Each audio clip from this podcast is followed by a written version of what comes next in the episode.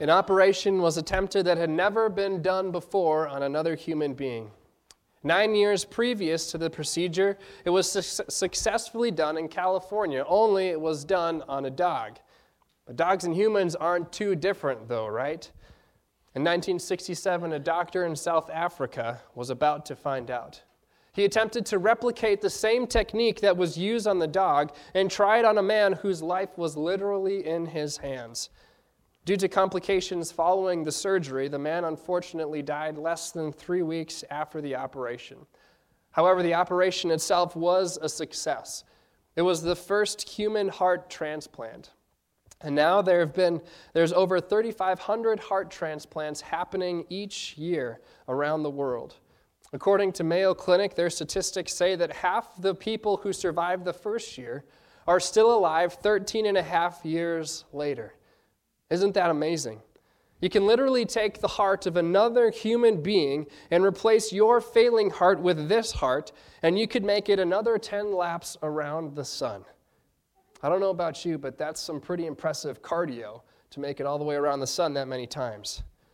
As amazing as that is, though, there's a different heart transplant that won't just give you another decade of life, but one that instead will, that will give you a heart that will never stop beating a heart that will pump for all eternity.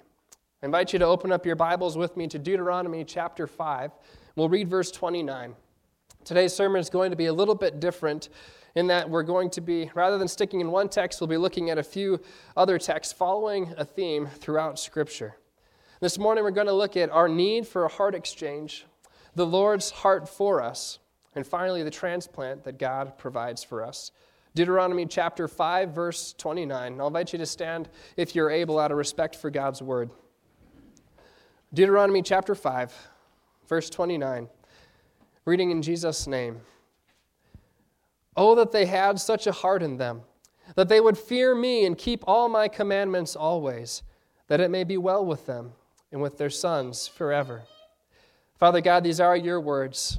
Your word is true. We pray this morning that you would sanctify us in your truth, that you would help us to see who you are, and help us to see your heart and your concern for us, and not only for us, but for all people, Lord. We pray that you would convict our hearts of sin this morning, but also comfort us with the gospel too. In Jesus' name we pray. Amen. You may be seated. The book of Deuteronomy is the last book that Moses writes. And as we read through it, you'll find that there are a lot of passages that might sound familiar to you. And you might even ask yourself, didn't I just read this like a week ago or a few weeks ago? Deuteronomy serves as a sort of summary of the previous books that Moses has written. Moses is about to die. He's reminding the people of the wonderful things that God has done, reminding them of their history, reminding them of the Exodus, reminding the thing, the deliverance that God has accomplished for them, as well as the many judgments that they received throughout their time of disobedience in the wilderness, and encourages them yet again to obey God. Towards the beginning of the book, while Moses is talking with the Lord, the Lord's concern for his people bleeds through his words. Oh, that they had such a heart in them that they would fear me and keep all my commandments always, that it may be well with them and with their sons forever. The Lord isn't some totalitarian dictator who says, as long as you're in line with me and doing everything that I've commanded, then everything's going to be just fine for you. Just don't rock the boat. He's not in it for himself and what's in it for him.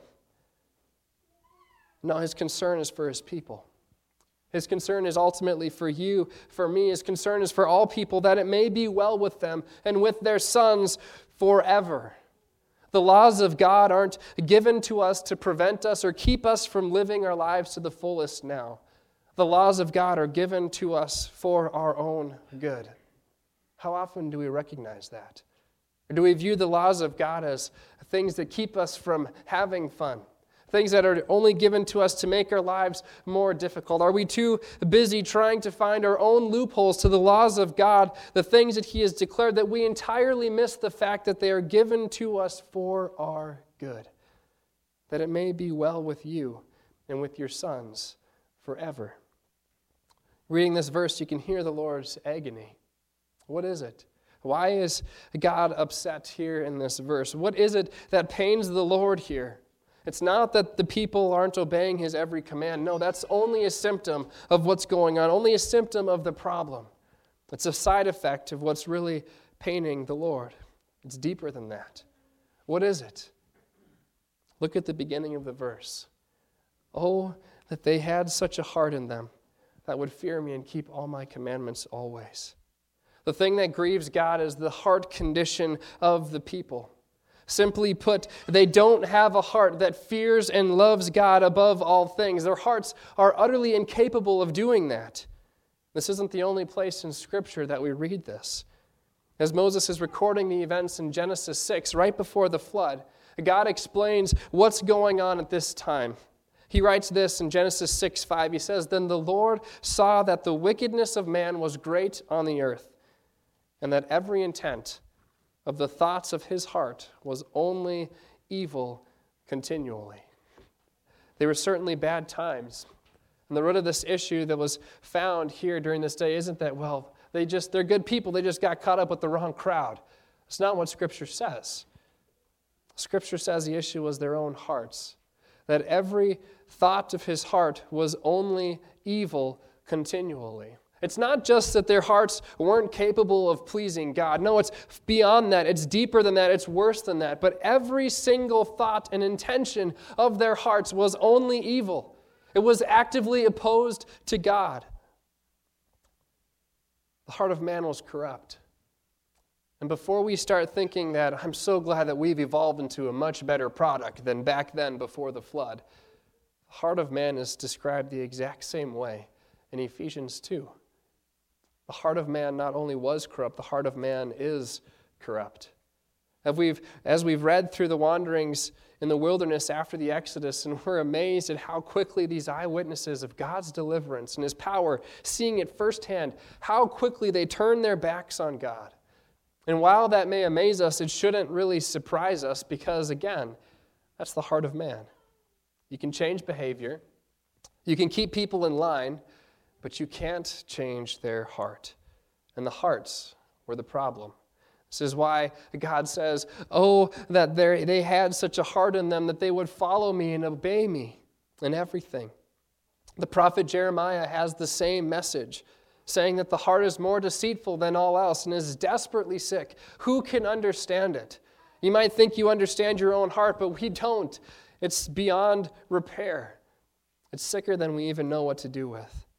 The bad behavior and the disobedience, again, isn't the thing that grieves the Lord, though it does grieve the Lord, but it's a symptom of a deeper issue. He knows a destruction that comes when we follow after our own hearts. It never ends well.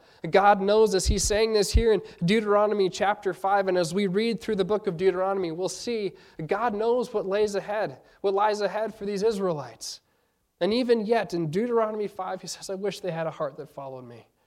This is the problem. No law is going to change that.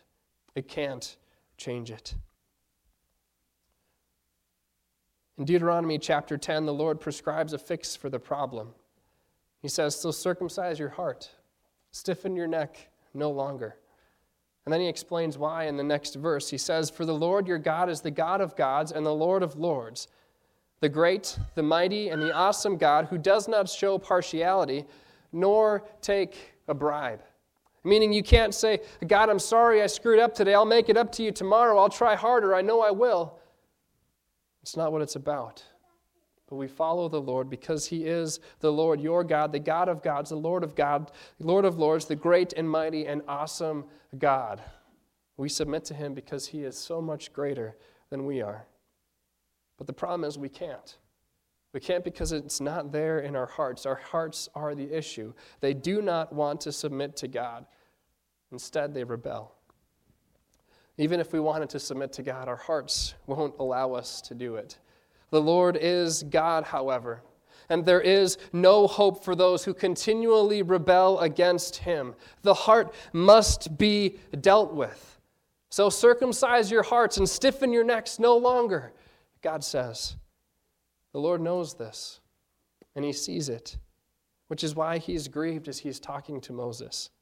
That's why he was sorry that he made man, as he says in Genesis 6, and why his heart was grieved.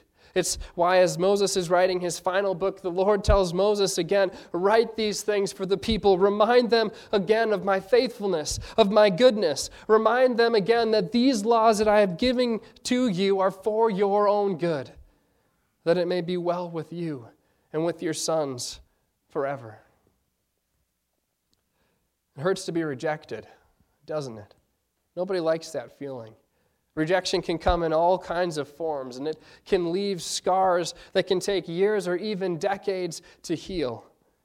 Some people never really heal from rejections of the past. Whether it's being turned down from a date, whether it's being cut from a team, or whether it's having your own kid who you've loved suddenly turn on you and want nothing more to do with you ever again. It's painful. Imagine how much more painful it is for the Lord who is grieving over his people here. These are the people whom he delivered, the people whom he has provided for and whom he has sustained, the ones he gave his word to, the ones whom he has entered into a covenant with, the people who he made himself known to, the ones who have experienced his undeserved love and affection. And these are the ones whose hearts remain unchanged. These are the ones who are told to circumcise their hearts and stiffen your necks no longer. And still they continue on in their stubbornness. And the Lord weeps. He doesn't delight in the death of the wicked. He never has and he never will, which is why the Lord weeps in Genesis 6. That's why he's sorry that he made man, because he knows the awful, wretched condition of our hearts. And he didn't give up on them. No, no, he continued to send prophet after prophet to them. He continued to pour out his love and his grace and his favor on them. He continued to call them back to himself. The book of Hosea and the prophet of Hosea was given to us to be a graphic picture of God's love for his people. Hosea was called to marry a prostitute all the while knowing that this prostitute would leave the comfort and the security of a marriage and go back to prostitution. All the while knowing this, God calls him, Hosea, marry this prostitute over here. Because this is to be a picture of what Israel is doing to me. I have betrothed them to myself and they have all the safety and security of this marriage, and instead they desire to turn their backs on me and go back to a life of prostitution. It's graphic, and it's meant to catch our attention. Listen to what the Lord says in Hosea 11. He says this When Israel was a youth, I loved him, and out of Egypt I called my son. And the more they called them, the more the prophets called them, the more they went from them. They kept sacrificing to the Baals and burning incense to idols. Yet it is I who taught Ephraim to walk. I took them in my arms, but they did not know that I healed them. I led them with the cords of a man, with bonds of love. And I became to them as one who lifts the yoke from their jaws. And I bent down and fed them. Then, skipping ahead to verse 7, my people are bent on turning from me all the things that God has done, and yet he sees my people are bent on turning from me. If you were God, wouldn't you want to just give up? It's been a thousand years. I mean, I've tried for a thousand years, and they still haven't gotten it yet. But God doesn't give up. And all throughout the Old Testament, we read this story, and this story continues to unfold.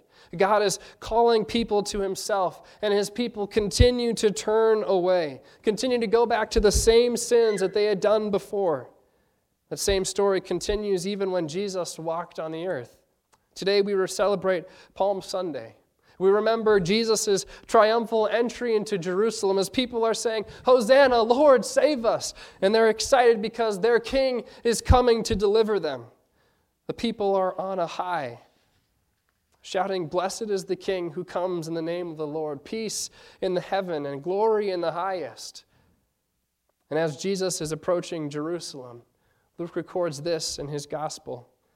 He sees the city and he weeps over it.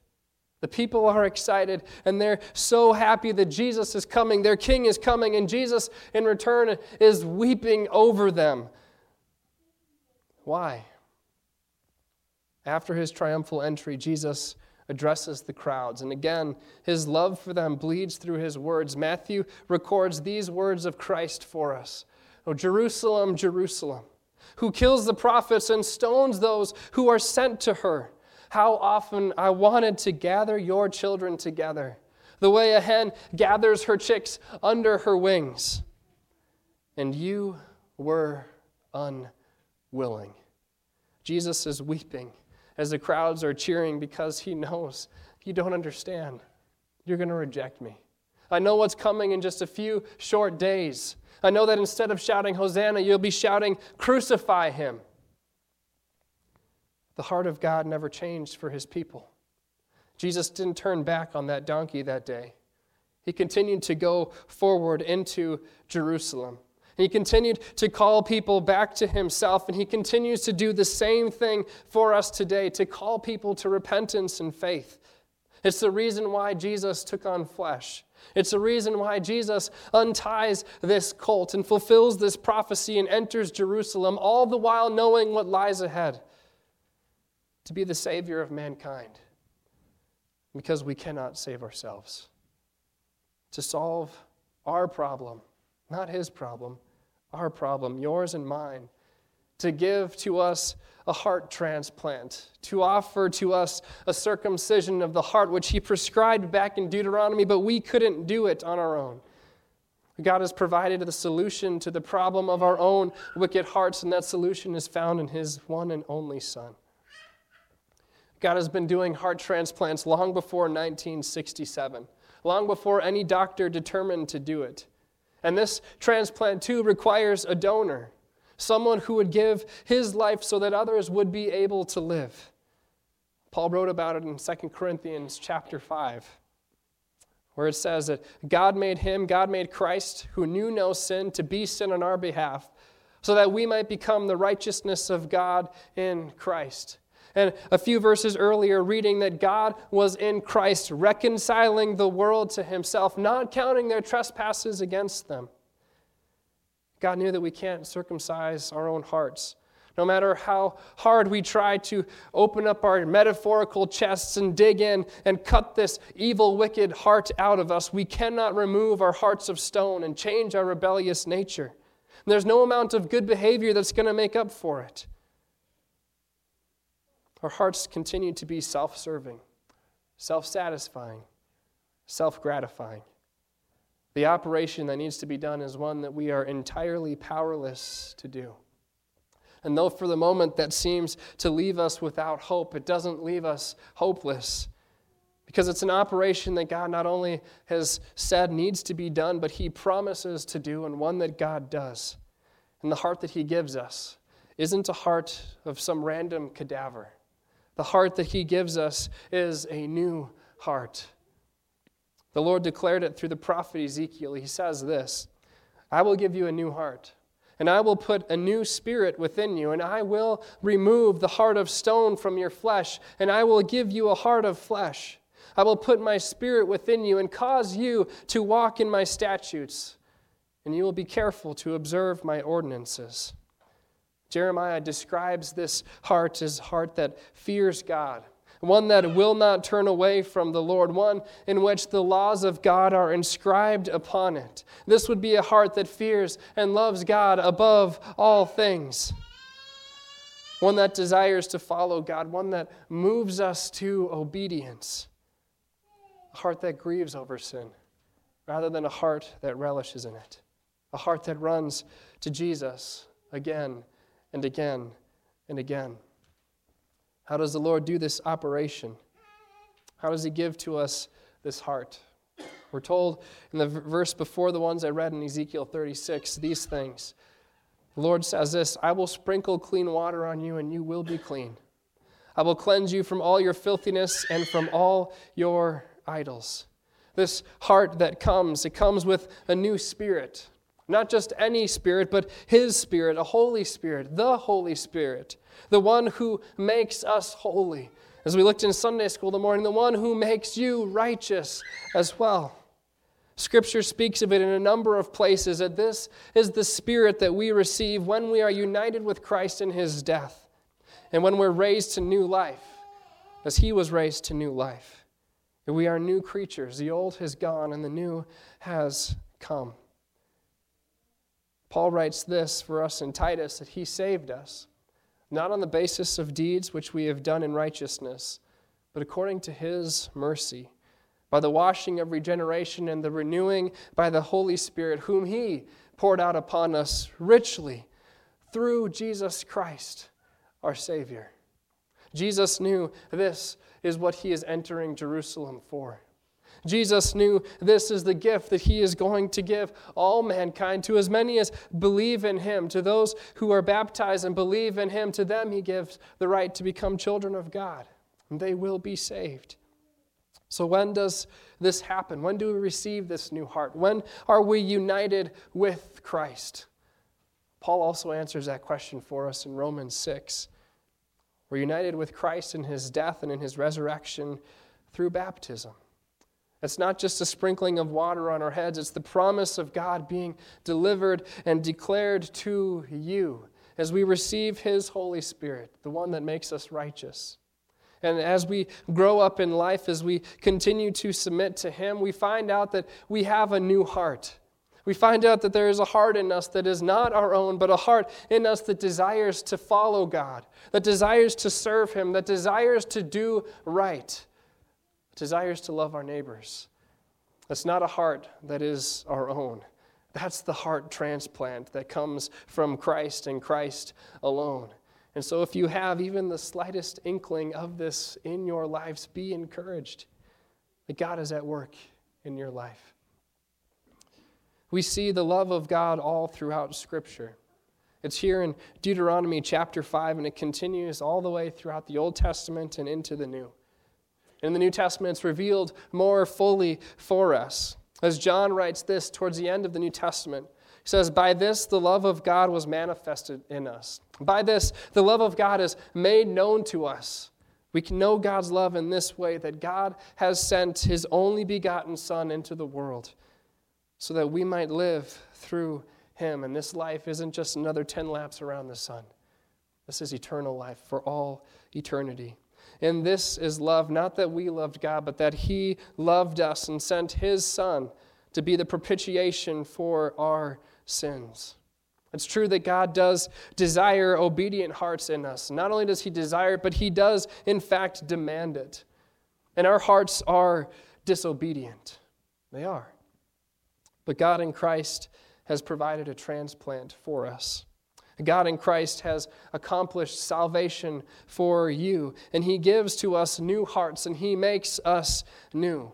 He gives to us a new spirit, one that desires to serve Him, one that desires to obey Him and submit to Him, one that fears and loves Him, and one that continually points us to Jesus for the forgiveness of our sins, getting our eyes off of ourselves and off of our own performance, and pointing us again to Christ and Christ's performance that He is the atoning sacrifice for your sins and for mine. And God gives to us His laws in the Old Testament and the New Testament that it may be well with you. And not only with you for this life here on this world, though that's also true, but that it may be well with you and with your sons forever. The law of God does show us God's will. It also shows us our sin and shows us that we cannot save ourselves. It prepares our hearts for the Savior, who riding into Jerusalem, the crowd say, Hosanna, Lord, save us.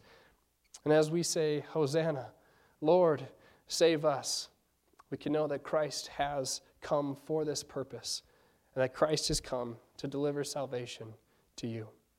Let's pray.